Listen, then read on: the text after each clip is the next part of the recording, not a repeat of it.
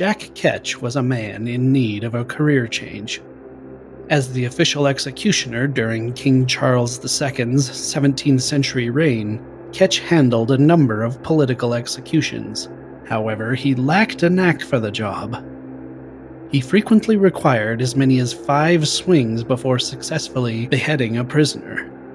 His butchery of the politician William Russell was so messy and reviled that Ketch took it upon himself to write a pamphlet after the execution, apologizing for his poor performance and blaming it on Russell's inability to hold still.